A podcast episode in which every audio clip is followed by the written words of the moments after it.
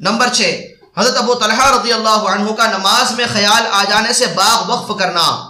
حضرت ابو طلحہ رضی اللہ عنہ ایک مرتبہ اپنے باغ میں نماز پڑھ رہے تھے۔ ایک پرندہ اڑا اور چونکہ باغ گنجان تھا، اس لیے اس کو جلدی سے باہر جانے کا راستہ نہ ملا۔ کبھی اس طرف، کبھی اس طرف اڑتا رہا اور نکلنے کا راستہ ڈھونڈتا رہا۔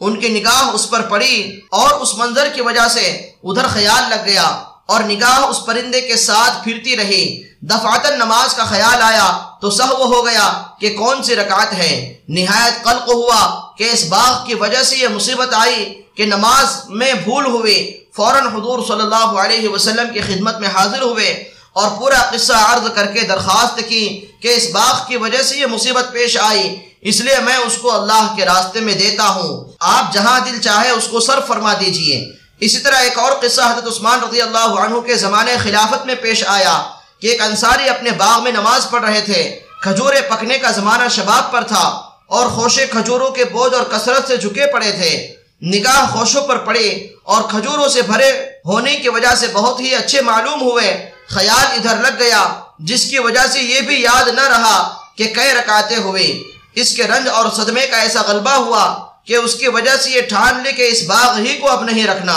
جس کی وجہ سے یہ مصیبت پیش آئی۔ چنانچہ حضرت عثمان رضی اللہ عنہ کی خدمت میں حاضر ہوئے اور آ کر عرض کیا کہ یہ اللہ کے راستے میں خرچ کرنا چاہتا ہوں، اس کو جو چاہے کیجیے۔ انہوں نے اس باغ کو پچاس ہزار میں فروخت کر کے اس کی قیمت دینی کاموں میں خرچ فرما دی۔ فائدہ، یہ ایمان کی غیرت ہے کہ نماز جیسی اہم چیز میں خیال آ جانے سے پچاس ہزار درم کا باغ ایک دم صدقہ کر دیا۔ ہمارے شاہ ولی اللہ صاحب رحمۃ اللہ علیہ نے قول جمیل میں صوفیہ کی نسبت کی قسم تحریر فرماتے ہوئے اس کے متعلق تحریر فرمایا ہے کہ یہ نسبت ہے اللہ کی اطاعت کو ماسوا پر مقدم اور اس پر غیرت کرنا کہ ان حضرات کو اس پر غیرت آئی کہ اللہ کی اطاعت میں کسی دوسری چیز کی طرف توجہ کیوں ہوئی۔